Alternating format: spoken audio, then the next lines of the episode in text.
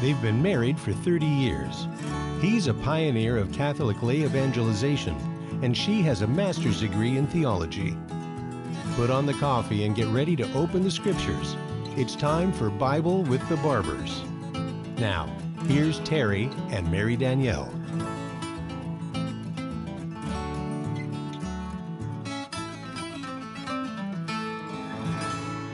Good afternoon, and welcome to Bible with the Barbers on this Friday, June the 25th, 2021. And I'm a running, getting out of breath here. So, Terry and I are tag teaming here. We're taking care of the, the grandson again. So, Terry's running around with the baby, and I get to sit down and do a little Bible study. Welcome. Thank you, all those who join us. Thank you for Stations of the Cross Radio for picking up our signal and all the other stations that pick up our signal. We really appreciate that. And, uh, we want to thank all of our listeners and all of our supporters, all of those who support us financially, and also all of those who support us with your prayers and sacrifices. We can't do God's work without supporting one another. Um, just an aside, I grew up in the Legion of Mary. And in the Legion of Mary, we were taught that for every one active member, you needed 10 auxiliaries behind you praying. So 10 people who weren't actively involved in the apostolic work praying for every one person who was actively involved. And there was something called the Catholic Evidence Guild that was founded in England, and it was street corner preachers. It was lay people who went out and literally stood on a soapbox and and preached, and they would you know teach the faith and defend the Catholic faith. And Frank Sheed was part of the Catholic Evidence Guild, and I met him when I was in college. and And Frank said that it was required that for every hour you spent preaching, you had to spend one hour in the presence of the Blessed Sacrament. If you didn't do that, you weren't allowed to preach and that while you were preaching, someone else was in the presence of the Blessed Sacrament praying for you. So we you see, we understand if we're going to spread the kingdom of God, if we're going to spread His kingdom, we need to be connected to Him. So I want to thank all of those who pray for us because for every one of us here that spent an hour in front of this microphone and this this uh, video camera, we need people praying for us. At least ten people praying for each one of us um, for every hour that we're here. So thank you so much for your prayers and sacrifices, and thank you also for your financial support. So it is Friday, and it's the I believe it's the twelfth week in ordinary time, and and this um, lovely Bible study teacher here, she she left her. Uh, I left my missal at home, but I do remember that the gospel today is Jesus cleansing the leper, and it's Matthew eight, chapter chapter eight, verses one through four. Okay, so we'll read that, and then we'll I'll give you a little commentary on that. Okay. We're going to talk about Jesus cleanses the leper. When he came down from the mountain, great crowds followed him. And behold, a leper came to him and knelt down before him, saying, Lord, if you will, you can make me clean.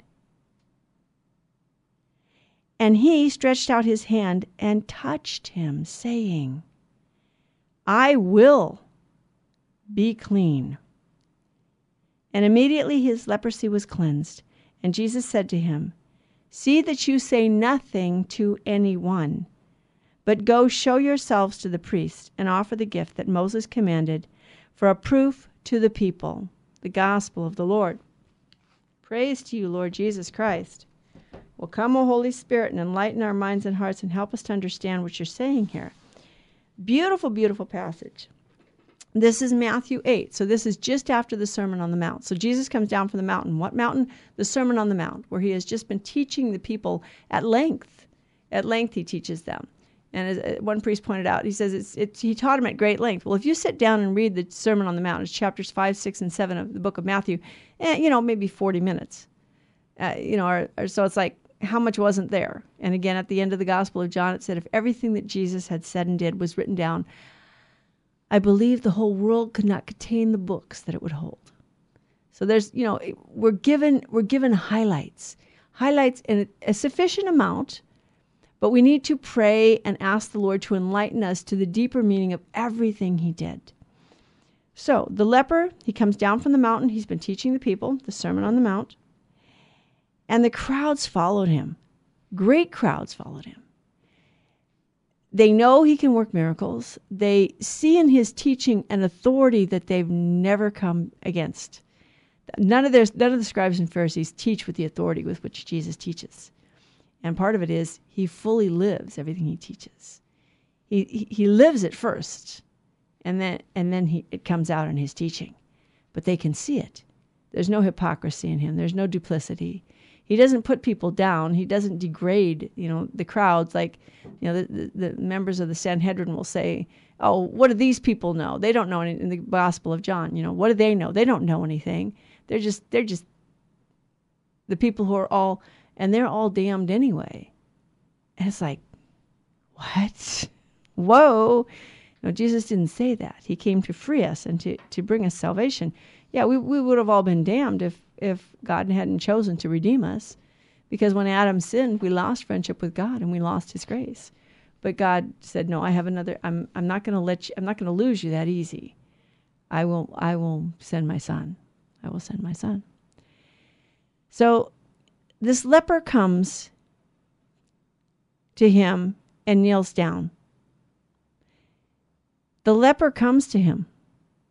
Well, what's interesting? What do we know about leprosy?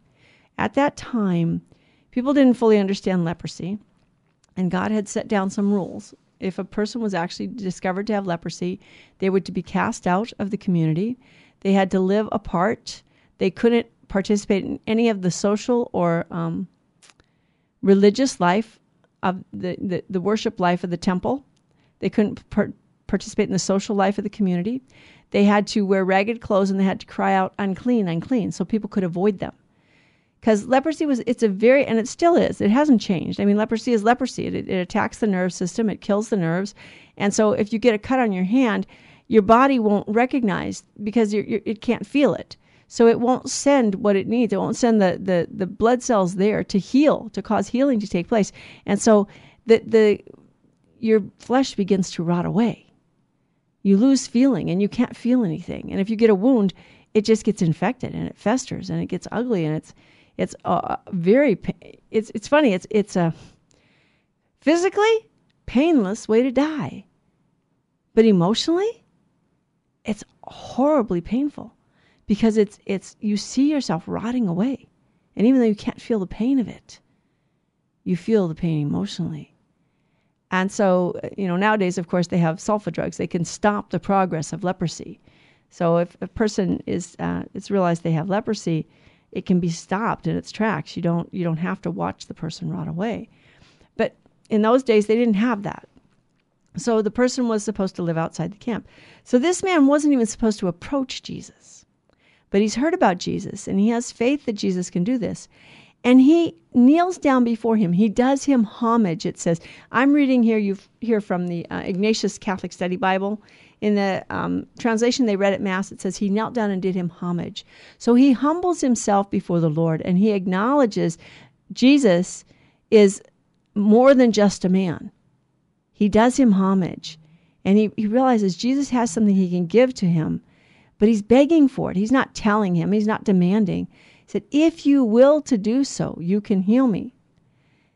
And, you know, if you will it, if this is your desire, you can you can do this, Lord. And Jesus simply he and again, Jesus stretches out his hands and he touches the leper. You know what it meant if you touched a leper in those days? You were ritually unclean. You were supposed to go outside the camp. You were supposed to act as if you had leprosy. You weren't supposed to touch a leper. And Jesus touches him. He touches him. And he says, I will be clean. And immediately the man is cleansed of his leprosy. But Jesus tells him, He says, See that you say nothing to anyone, but go show yourself to the priest and offer the gift that Moses commanded for a proof to the people. What does leprosy represent? It represents sin. And so I want to point out a couple things about this passage. Jesus touches him and he heals him. Done story, right? Okay, the guy's free to go. But Jesus says, Don't tell anyone. Well, wait a minute, Lord. How can he not tell anyone? Everybody in his family knows he has leprosy. And now he's cured and he's going to go home. And what is he not supposed to say? Don't tell anything. And again, the messianic secret. Jesus says this because the people are expecting a political Messiah. That's not what Jesus came to do. He came to free us from the power of sin and the consequences of sin, which is eternal death in hell. Separation from God for all eternity. We were made for greatness. We're made for union with God. And so Jesus comes to restore that. The reason for our existence, union with God. And so he says, but go and show yourself to the priest. And it's interesting because when I was in college, a Jesuit priest pointed out something very beautiful about this. Matter of fact, Father Fessio, go and show yourself to the priest. Well, Jesus had already cured him. What does he need to go tell, show the priest for? When we sin, there is no sin that's a private sin. It affects the whole community.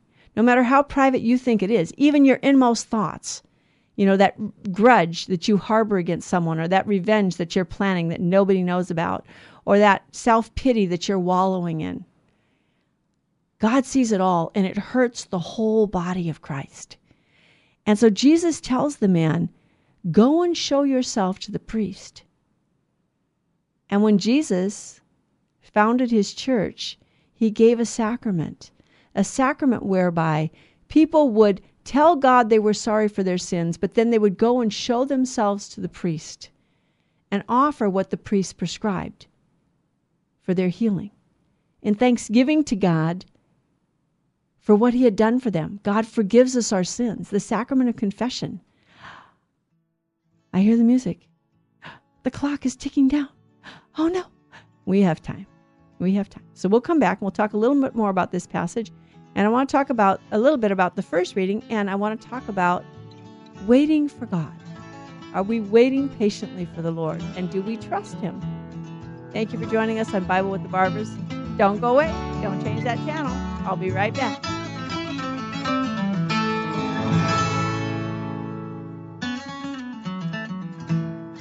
Now back to Bible with the Barbers. If you have a question or comment, call 888 526 2151. Here's Terry and Mary Danielle. Welcome back. Welcome to Bible with the Barbers on this Friday, June the 25th. Um, and uh, it's the 12th week in Ordinary Time, and we're reading from Matthew 8, verses 1 through 4 in the cure of the leper. And we've already pointed out that, um, for one, the leper approaches Jesus. And that's, you know, the lepers in those days had to live apart. But this leper has heard about Jesus and he comes and he asks, he begs, he's humble, he acknowledges, he, he um, does Jesus homage. And then he begs, and Jesus grants him what he asked for. He grants him the cure of his leprosy. But then he tells him to go and show himself to the priest.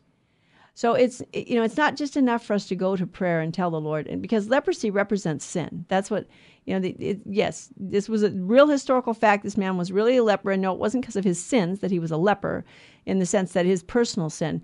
Uh, yes, his leprosy, yeah, a, a result of sin, the original sin, right? When God created man, there was no sin, I mean, there was no death, and there was no disease, because there was no sin. And so he created Adam and Eve in the state of grace. And the deal is Adam and Eve sinned. And when they sinned, death entered the world. And we know that from the book of Romans. Through one man, death entered the world. And through one man, life entered the world, Christ, Christ Jesus, who redeems us from the sin. And so, but God didn't take away the effects of sin. When Jesus comes, he doesn't take away the effects of sin. So he doesn't come to remove all disease. Now, he cures disease as a sign, but as a sign that he came to remove sin. It is sin that degrades us because we're made in the image and likeness of God. We are made by God. We were made for God. We're made for union with God. And sin degrades the human person. It disfigures. Venial sin disfigures the image of God in us. Mortal sin destroys it. It puts to death the life of God in our soul. It deprives us of sanctifying grace. So we want to repent of every sin that we commit and especially mortal sin, we want to repent of it immediately and immediately go to confession. It's one of the reasons the church encourages devotional confession. Is if you go to confession on a regular basis with your little sins, then if you have the misfortune of committing a mortal sin, you're going to know, you're going to want to go to confession immediately. You see, sin darkens the intellect and weakens the will. So even if my sin is venial, Venial sins still darken the intellect and weaken the will. And the more we commit them, the easier it will be to fall into mortal sin. So we want to repent of the venial sins. We want to repent of the little things. You know, it's like that. If you get a scratch on your hand and you don't take care of it, it can get infected and fester. And I know a you know a tragic story. One of my my own grandfathers, my mother's mother, my mother's father, he at 90 years of age up in Minnesota was walking the trap line in the wintertime. He was in still very good shape. He could still ride his bicycle four miles to town. He could walk the trap line, and he fell and he, um, I believe he broke his leg, and um, he was laying out there for because he couldn't get home and so my my uncle, my mother's brother, went to find him, but he had a wound also from the fall, and he didn't take care of it. And unfortunately, he got gangrene. He got gangrene in that leg. And again, he just he let it go, and he ended up going to the hospital. But he was the gangrene had spread. They had to take the leg off at the hip to save his life. Well, he lived about I think two or three years past that. Um, because once he couldn't exercise the way he had always exercised, you know, the body doesn't it doesn't keep going. It shuts down. But of course, he'd lived a long life. He lived a beautiful life. But again, little things like sins, you know, the cut wasn't wasn't, you know, it wasn't deadly. It was just a cut, but it needed to be taken care of. It needed to be tended to. And he said I didn't tend to it. And that's what he told my, my mother. He said, well, you know, he didn't blame anybody. He didn't complain about the gangrene. He, he was considering other people. Um, he kept it, people kept telling him, your, your, your daughters are coming, your daughters are coming. My Aunt Margaret uh, was a retired nurse and she paid, we didn't have the money. She paid for my mother to fly back to Minnesota with her to take care of um, their father in the hospital.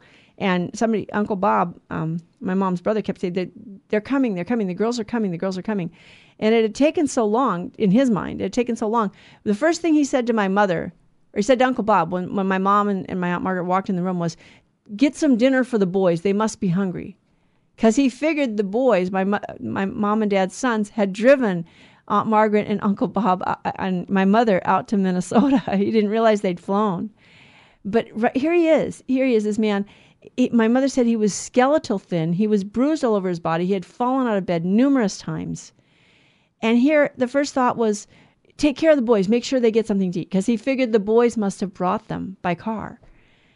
And it's, oh, you know, my, my grandfather was just, a, a, he was a devout man. He prayed, he went to Mass on Sunday, and he, he was a good man who loved the Lord. And he's, so he had consideration for his neighbor. So the point of it being that Jesus didn't come to remove the sin. I mean, excuse me, Jesus came to remove sin. Yes, sorry, bad, misspoke. He came to remove the sin, but he didn't come to remove the effects of sin. That is, he didn't take away death and he didn't take away disease. So, death and disease, and especially leprosy by the fathers of the church, was seen as a sign of sin. So, when Jesus stretches out his hand and touches the leper, Jesus touches the sinner. Remember, no sin we ever commit will make God turn his back on us. Sin is our turning away from God. So we want to beg him for the grace that we will turn back to him. He's always reaching out to us. He always wants to cure us. He always wants to bring us back and bring us back into union with himself because he made us for himself. He made us for union with himself. Go back to the beginning. And Adam and Eve walked with the Lord in the garden in the cool of the day. They conversed familiarly with the Lord, and that's how we are supposed to pray.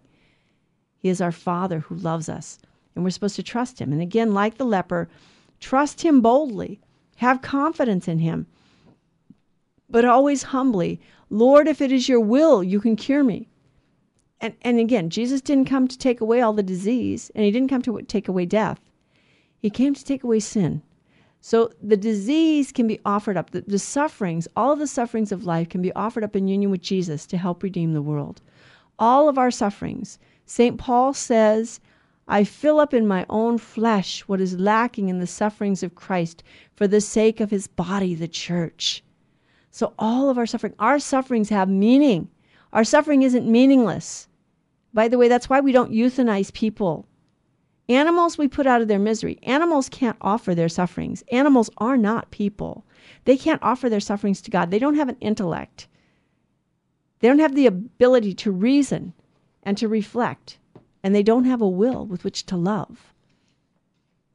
They have an animal will, yeah, a will they want to exist, a will to exist. and to, and to survive, but they can't love the way human beings can love because God made us in his own image and God is love. So we need to offer our sufferings, and anyone who's suffering, your sufferings can be the cause of salvation for yourself and those around you. Hundreds and hundreds of people can be saved if we just offer our sufferings, our daily offering, you know. Oh, Jesus, through the Immaculate Heart of Mary and the faithful and compassionate heart of St. Joseph, I offer you all my prayers, works, joys, sorrows, and sufferings of this day, in union with the holy sacrifice of the Mass throughout the world united to the sufferings of Christ, his paschal mystery, for the intentions of the Sacred Heart, salvation of souls, the reparation for sin, the reunion of all Christians, for our bishops, the members of the Apostleship of Prayer, and in particular for our Holy Father, so that everything we do, everything we think, do, and say, everything we omit to do, is offered to God as a sacrifice in reparation for sin, for the conversion of sinners, for the reunion of all Christians that God might be glorified, that his kingdom would come and his will be done. The Our Father, the basic prayer. So the Lord has cleansed the leper, and then he tells him to go and show himself to the priest. And this is what we do in confession. We acknowledge in private, when we examine our conscience daily, that we have sinned against God. And then we make our act of contrition but we try at least once a month to go to confession, even if we haven't committed a mortal sin. We have to go to confession if we commit a mortal sin. In order to have a mortal sin forgiven, you have to have either perfect contrition or imperfect contrition. That is, I'm sorry because I fear the punishment that will be mine if I don't repent, coupled with the sacrament of confession. An act of perfect contrition would be a great uh, grace from God because that means I'm sorry solely for the reason that what I did offended God. But we should meditate upon that. Sin does offend God. God never wills anyone to sin. God did not create sin. He didn't even create death, by the way. God, what God made was good, and He made life and love. So if we sin, we go we, to go to God in prayer, absolutely, but then we go to confession. Jesus is the one who established the sacrament of confession. Jesus is the one who told his priests in John 20, as he breathed on them, Receive the Holy Spirit. Whose sins you shall forgive, they are forgiven them. Whose sins you shall retain, they are retained. So the leprosy represents sin, and Jesus comes to cleanse us from sin because sin separates us from God. Jesus came to remove the one obstacle that keeps us from God, and that is sin. Death, doesn't keep us from God. Sickness doesn't keep us from God. You know, trials, tribulations. As a matter of fact, all of those things be, become a means for God to expand our hearts to receive more of Him. If we will only offer them to Him, say, Lord, this is a hard trial. And if it's your will, you could take this trial away. But Lord, you're trying to expand my heart to receive more of you. So open my heart so that I can receive all of you that you want to give. Yet God gives Himself to us. That's what sanctifying grace is His own life. God shares His life with us. He wants us to participate in His own inner Trinitarian life. The Father, Son, and Holy Spirit draw us into union with themselves. And of course, that's why Jesus established his church and the seven sacraments to carry on the work that he had begun. And the Holy Spirit is the one who completes that work and carries it on through the church. So the church is only, the Catholic Church is only doing what Jesus commanded the sacraments, baptism, confirmation, Holy Eucharist, confession, the uh, priesthood, not matrimony, and the anointing of the sick. Jesus established those sacraments as seven means of grace. And of course, the central sacrament is the Eucharist because it's God Himself present in our midst still today, the God man, Jesus Christ.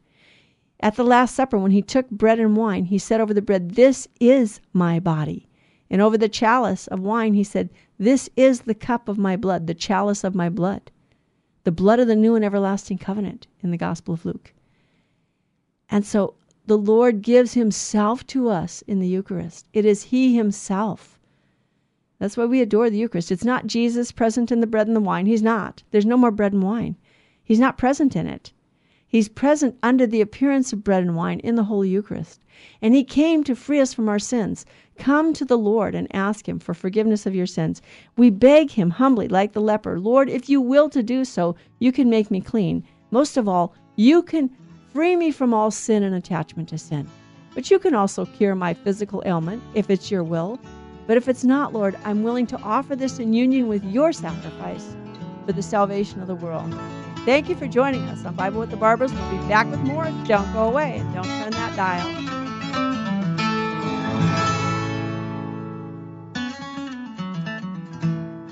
Now back to Bible with the Barbers. If you have a question or comment, call 888 526 2151. Here's Terry and Mary Danielle. Welcome, welcome back to Bible with the Barbers on this Friday, June 25th. Again, I want to thank all of our listeners. I want to thank all those who support us. Um, and um, if you're looking for conferences, we have a conference coming up in August on um, the, the meaning of human sexuality with Dr. Um, Sandoval. I will also be giving a talk on the theology of the body, and I believe there's one other speaker. And uh, you can go to the virginmostpowerfulradio.org website, and that should be posted up there. So we've been talking about the first reading from the Gospel of Matthew for today, Friday, the 12th week in ordinary time, and it's the beginning of chapter 8, and it's, the, it's a cure of a leper. And we talked about how leprosy represents um, sin, and Jesus comes to free us from sin. He cures the leper, but then he tells the leper to go and show himself to the priests. And, and it's beautiful because Jesus has no problem touching the leper. And he has no problem with the fact that a leper approached him. He has no fear. And so we want to talk today about waiting on God. And I, it's interesting. This week, the, the first reading this week has been from the book of Genesis, and it's the story of the beginning of the story of Abraham, where God calls Abraham and he makes a covenant with Abraham. And he promises to send Abraham a son. Now, when God called Abraham, he was 75 years old. And by the time Abraham is 86, he has no children. And so Abraham and Sarah are getting a little impatient and they're thinking, well, you know, um, maybe we need to help God along on this. And so Sarah gives Abraham her maidservant, Hagar, the Egyptian, to him as a concubine. And she bears a son to Abraham. And of course, once she finds out she's pregnant, then she starts treating Sarah with contempt because she figures I'm I'm one up on her. She couldn't give him any children, but I have. And so um, you know the story of Ishmael and and so Sarah beats Hagar and she very well she abuses her. Whatever in whatever form she abuses her Hagar runs away. And God tells Hagar to go back. And um, Sarah you know later on God comes to, to Abraham and he tells him I will give you a son and your wife Sarah well as a matter of fact he changes it, Abraham's name was Abram and he changes it because you will be the father of many nations. And Sarai's name, her, her name was Sarai, and he said, I will change it to Sarah because she will become the mother of many. And and Abraham's laughing. Now, now Ishmael's been born. He was born when Abraham was 86. Now Abraham's 99. And his wife Sarah is 90. And he's laughing because he's thinking a 90 year old woman can bear a child. Right. And of course, he prostrated himself before the Lord. Why? Because he going to hide his laughter from him? Abraham and Sarah didn't wait on the Lord for his timing, but the Lord is faithful to his promise. So when Abraham is 99 years old, he, his wife Sarah, who's 90, does conceive a son. And she bears him a son, and the son's name is Isaac. Isaac means laughter. And for one, Abraham had laughed when the Lord told him that at 99 years old, you're actually, Abraham was 100 when Isaac was born. But by this time, you know, Abraham was like, well, Ishmael's already, can't he just be my heir? And no, no, God promised him a son, and Ishmael was not the son of the promise. He promised a son through Abraham's legitimate wife, Sarah. God does not want people to commit adultery and fornication. He made marriage to be between one man and one woman and for life. But the point here is do we wait on the Lord for his promise? Or do we get impatient and decide, well, God needs a little help. I'm going to do it. I'm going to get in there and kind of help him a little. In our lives, in our spiritual lives, sometimes we get impatient with God. In our current situation in the world, we're thinking, we have to be activists. We got to get out there. We have to change the world. Well, have we repented of our sins? Have we turned back to God? Have we done penance? Have we begged the Lord to have mercy on us? At Fatima, and now I know I'm a Bible study, I'm a Bible scholar, and I'm also a you know a theologian. Public revelation ended with the death of the last apostle. There is no new public revelation. All of the revelation that God revealed, that's revelation from God, ended with the death of the last apostle. And throughout the years, the church is supposed to come to a deeper and deeper understanding of how that revelation is to apply to our life today. And what does it mean for us today? And how are we to live in the world that we were born into? And in the world we're in right now, we live in a post pagan world. It's, how do you say it? It's a postmodern postmodern paganism or something. It's not the paganism of the old world. We have a new world that's very highly technologicized. We have a lot of technology. We depend on our technology. We don't think we need God anymore because man has all the answers. So we have a new kind of paganism coming up. And we have a new God that we're worshiping. Instead of inventing gods who, you know, are up there in the sky like the Greeks and the Romans and, you know, man, man is his own God. We think, and we're not. Are we waiting for the Lord for his time? Or are we getting impatient and saying, you know what, I have to be the activist. I have to get out there. I have to change the world.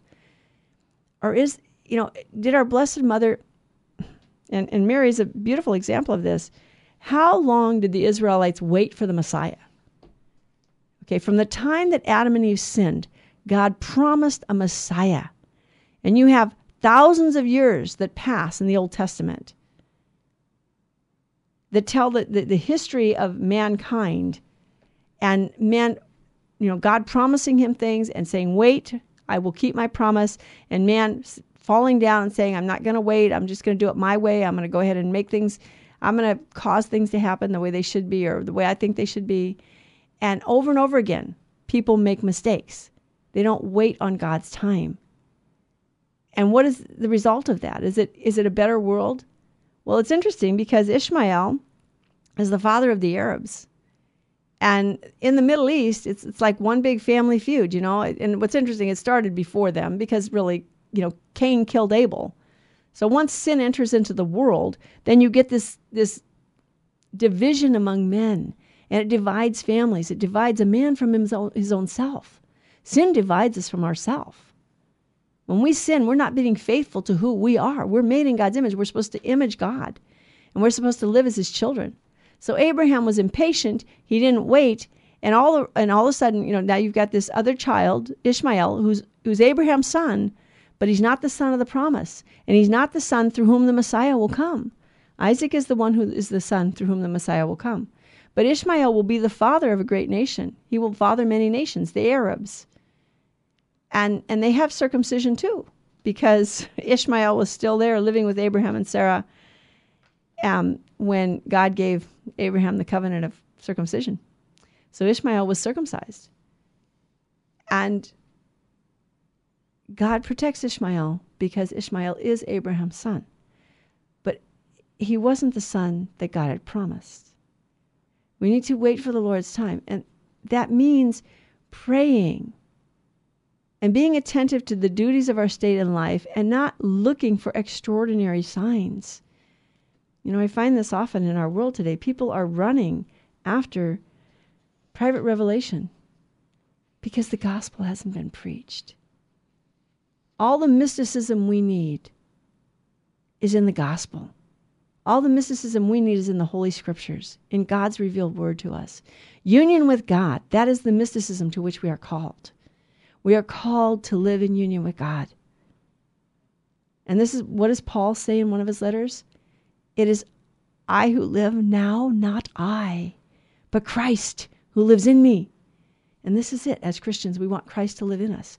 And when we don't allow that to happen, when we try and insist on doing things our own way, we actually get in the way of God's work and we muddy the waters a bit. And sometimes um, the consequences of our actions can be far reaching. The consequences of Abraham's action of deciding with Sarah that, you know, that he would take Hagar as his concubine and have a child through her has been far reaching. Now, that, that's not to say that there can't be peace in the Middle East. There can be. There can be peace wherever everyone decides that we were made by God, we were made for God, and we are all brothers and sisters because God is the Father of us all. He's the Father of all men, of all time, of all nations. And we have to work together for the building of His kingdom, for the praise of the glory of His name, and to, to do His will. But when we're impatient, we need to be repentant. When we don't live up to it, when we don't keep God's commandments, when we break the commandments, we need to repent. You know, somebody once said, Oh, you don't have to tell God you're sorry for your sins. You don't? I think you're wrong. We do. When you offend someone you love, do you have to tell them you're sorry? What was it? There was this a, a silly movie, God have mercy on him. I think it was called Love Story when I was in high school. And some people thought, oh, this is such a great movie, you know. And one of the lines from it was, love is never having to say you're sorry. Well, yeah, God never had to say he was sorry to mankind because God loves and he is love.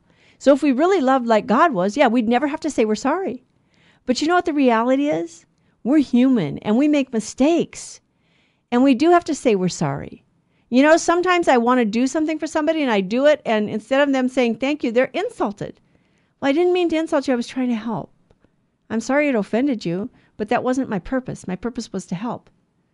You know? Or I did something too quickly and I broke something. How dare you do that? Why did you do that? You just did that to hurt me and insult me. No, honey, I didn't. I did it because I'm human and I make a mistake. Human beings make mistakes.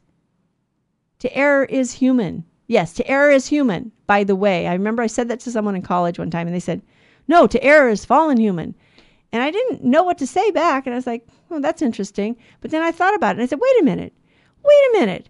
When Adam and Eve decided, God made them in the state of grace. So when the serpent tempted them to eat the fruit that God had forbidden, it was their error in judgment, their lack of trust in God, letting the trust in, God die in their heart, and they made an error in judgment that took them out of the state of grace. So to err is human. We're not God. There was never a perfect man who couldn't make a mistake or couldn't sin that was fully man other than Jesus Christ because he was the God man. He couldn't sin, he could not sin. And our Blessed Mother's love for God was so strong, the church teaches us, that she couldn't sin because she had no other love. God was her love. There's that music again. This just goes too fast. So we want to talk a little bit more about waiting for God and what does that mean. Don't go away. We'll be right back. Now back to Bible with the Barbers. If you have a question or comment, call 888 526 2151. Here's Terry and Mary Danielle. Well, welcome, welcome back to Bible with the Barbers on this Friday, June the 25th. And we're coming to the end of this hour. I can't believe the hour is up. When I do my Bible study on Tuesday night at, from 7 to 9 at the chapel, um, I can just talk for two hours. I don't have to stay on the clock. No advertisements, so we're all good. But that's anyone's anyone who's local is welcome to come. Anybody who's visiting from out of town, you're welcome to come. We're going to try and continue our Bible study through July this year, and take a break during August, and then start up again in September. Um, I do want to mention so the the secretary, our secretary for the CRC, just brought me this: the resistance. Um, one of the things we can do now in terms of um, doing penance is to rally for the faith. Okay, we want to rally for the faith. We need to support our persecuted priests. We know that there are good priests who um, are being suspended and having their priesthood taken away because they're trying to preach the truth, and they're just trying to preach the truth in life, in love.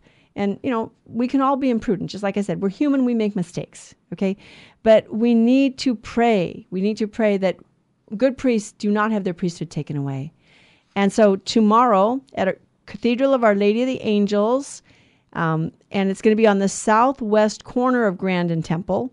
Um, the address for the Cathedral of Our Lady of the Angels is 555 West Temple Street, Los Angeles.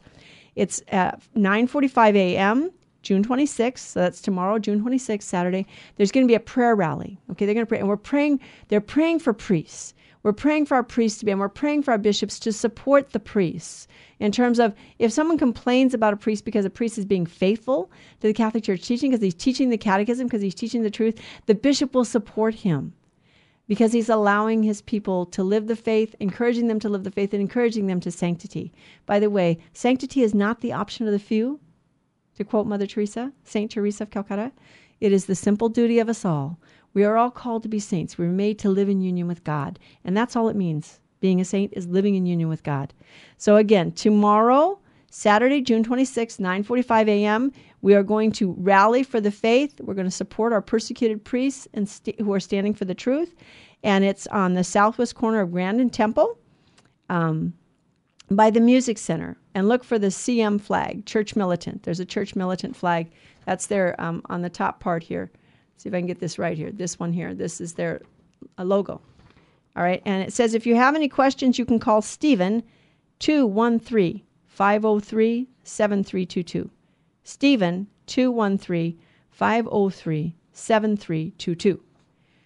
So, we're talking about waiting for the Lord and trusting in Him so that God can do His work in and through us. And I mentioned Our Lady of Fatima, and she asked us to pray the rosary daily for world peace. Now, the, the rosary is a very biblical prayer, and there are many Protestants who pray the rosary. And the reality is, is what the rosary is, is a meditation on the mysteries of redemption that God has wrought. Okay? All the good that God has done to redeem us. That's what we're doing. And the prayers from the, the for the rosary are from the scriptures. The, the Hail Mary, Hail full of grace, the Lord is with you. Blessed are you among women, and blessed is the fruit of your womb. Holy Mary, Mother of God, who am I that the mother of my Lord should come to me? Um, and, and yes, we can ask others to pray for us, and we ask Mary to pray for us. And then, of course, the Our Father, Jesus taught, the glory be to the Father, and to the Son, and to the Holy Spirit, as it was in the beginning, is now, and ever shall be, world without end. Amen. We find that in scriptures. We give glory to God, the most holy Trinity. And um, the, the, the um, other prayers of the Rosary, even the Hail, Holy Queen, Mary is shown as the Queen of Heaven in the book of Revelation, a woman clothed with the sun, with the moon under her feet, and on her head was a crown of 12 stars. Beautiful Mary, beautiful Mary. And we're not worshiping Our Lady. We're venerating her, we're honoring her, even as Jesus did. Jesus kept the fourth commandment honor your father and your mother. And so we pray for world peace. We sacrifice. At Fatima, Our Lady, she was telling us some things we'd forgotten. Pray and sacrifice. You can't live in this world as if you have a finality in this world. You have to give up the things of this world in order to get to heaven. In the book of Revelation, it says, Nothing imperfect or impure will enter into heaven. Nothing imperfect or impure. Nothing that has any attachment to anything of this world. We have to give up our attachments to the things of this world. And the hardest attachment, I think, to give up is our attachment to ourself my own self, my own ideas, my own preconceived notions, my own judgments of how things are. You know, I, and oftentimes in life, people will do things for us and we take it as an insult. They're just trying to be helpful. They're human. And they're thinking, gosh, you know, if, if, if I was in your situation, I'd like someone to come in and do my dishes or do the laundry or fold my clothes for me. And so we go do that for somebody, and gosh, oh golly gee, they get mad at us. And maybe they won't say it to our face, but they'll say it to someone else behind our back. It's okay. You know what? I, I'm not trying to hurt you. I'm not trying to insult you. I just want to help. I want to help in whatever way I can. I see you have a need, and I want to fulfill that need. You know, and, and sometimes people don't want to be helped. So back off and pray and ask the Lord to send someone that they'll allow to help them if they really need help. And sometimes we have to do that. And that's, we need to pray and discern. But in order to be open to being able to receive the light of the Holy Ghost, we have to give up our sins. And we have to give up our attachment to the world. And one of the biggest things in our you know 20th 21st century world is the technology and the comfort and the ease with which we live in the western world now that's not all over the world and by the way the western world doesn't re- represent a major portion of the population of the world a major portion of the population of the world live in what we call third world circumstances. And some of them even have technology in third world circumstances. But they don't have running water hot and cold. They don't have heaters and electric, you know, central air conditioners and central heaters in their homes. They don't even know if they're going to have food to eat. and it's interesting. I, you know, you have this mentality in the 20th century that the children are the problem. So let's do away with the children. Planned Parenthood. Margaret Sanger. God have mercy on them. We pray that God have mercy on sinners, that He convert sinners, and me first in line. You know, convert me first, Lord. I mean, convert me, please, Lord. Well, whenever, in your good time, right? I'm talking about waiting on God's time. Okay, Lord. We're working on it every day. But we have to turn to the Lord every day. Lord, be merciful to me, a sinner. But thank you, Lord, for your mercy. We praise you, Lord. We bless you. We worship you. We glorify you. We give thanks to your holy name. Praise and adoration, honor and thanksgiving, power and glory and might to our God and to the Lamb. Was it in the book of Daniel? It says, Blessed be the name of God forever and ever, to whom belong wisdom and might. He changes times and seasons. He removes kings and sets up kings. He gives wisdom to the wise and knowledge to those who have understanding. He reveals deep and mysterious things. He knows what is in the darkness, and the light dwells in him.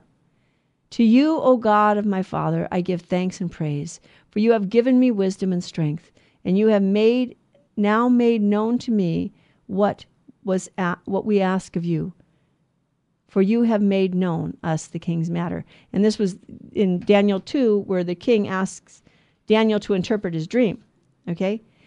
We rely on God, we depend on God. So we need to live the way God has asked us to live. We need to be concerned for the poor.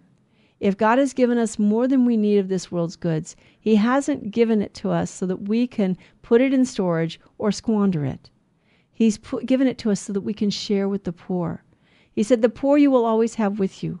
So we are supposed to take care of the poor from our means. And, and you know, we don't have to impoverish ourselves by our giving, but we need to give generously because the Lord has been generous with us. We need to repent of our sins and we need to stop looking to place blame. You know, we don't need to blame others for our trials and our tribulations. Trials and tribulations are part of life. We don't live in a perfect world. We can renounce our perfect paradise. Even the situation in the church. And and sometimes when we, you know, we find priests and bishops who don't teach the Catholic faith to the fullness of the truth. And they they water it down or they compromise the faith and say, well, it's okay. We live in a pluralistic society. God understands. God understands we live in a pluralistic society. Jesus lived in a pluralistic society, didn't he? He lived under Roman domination. And he never condemned the Romans. He simply preached the gospel, but he didn't water down the gospel for the sake of the Romans. Not at all. Remember John the Baptist, the precursor of Christ? He told Herod you didn't have a right to live with your, your brother's wife. He lost his head over it, but that was his martyrdom. His martyrdom, which makes him a great saint. His witness to Christ. He wouldn't compromise. God said in the beginning, one man and one woman for life. Herod didn't have a right to marry his brother's wife. So we go to the Lord. Blessed are you, O Lord, the God of our fathers, and worthy of praise. And your name is, your name is glorified forever. For you are just in all you have done to us, and all of your works are true, and your ways are right, and all of your judgments are truth. You have executed true judgment in all that you have brought upon us, and upon Jerusalem, the holy city of our fathers. For in truth and justice you have brought all this upon us because of our sins. I'm reading from the book of Daniel, chapter 3, and this is the prayer of Azariah in the furnace. They've been cast into the furnace. Ananiah, Azariah, and Mishael have been cast into the furnace by the king because they won't worship his statue. They won't worship anyone but God. But they acknowledge. Now, these men have been faithful to the Lord. They haven't broken his law, and yet they identify themselves with their nation. They identify themselves with the sins of their people. That we will make penance for them, and we're not going to tell God he's he's nasty and he's bad and he's uh, he's just a big org and he's just a mean guy, because we're suffering. No, we sinned. We deserve to suffer because we sinned. Let us beg God for the grace to humble ourselves before the Lord and accept the punishments of the Lord. The Lord chastises us, but his chastisement is for our correction. It's to purify us and make us holy, to bring us into union with himself. God desires that we live in union with him. If we will only surrender to the Lord, he will take care of all of our needs. He will provide for us, and he will defeat our enemies. But the first enemy that needs to be defeated is my own rebellious self when I rebel against God. I'm an enemy to myself when I sin. And I'm an enemy to the whole church when I sin. We need to repent of our sins and we need to ask God for mercy. We have sinfully and lawlessly departed from you, and have sinned in all things, and have not obeyed your commands. We have not observed them or done them, as you have commanded us, that it might go well with us. So all that you have brought upon us, and all that you have done to us, you have done in true judgment. This is the attitude we need to have. Wait on the Lord's time. God has a plan. He has a plan for the triumph of the church for the freedom and exaltation of Holy Mother Church here on earth and especially in heaven. But let us pray for the grace to be faithful unto the end, the grace of final perseverance. Lord, if I'm not in the state of grace, put me in the state of grace. If I'm in the state of grace, please keep me in the state of grace. And please grant me the grace of final perseverance so I can see the glory that you have prepared for us from all eternity to be with you, to live in and through you for all eternity, and to praise the glory of your name in heaven with all the angels and saints for this is our calling in Christ Jesus our Lord. Thank you for joining us on Bible with the Barbers. I hope to see you again next week, same time, same station. Thank you for listening to Virgin Most Powerful Radio. Thank you for all of your support. May God richly reward you and your family.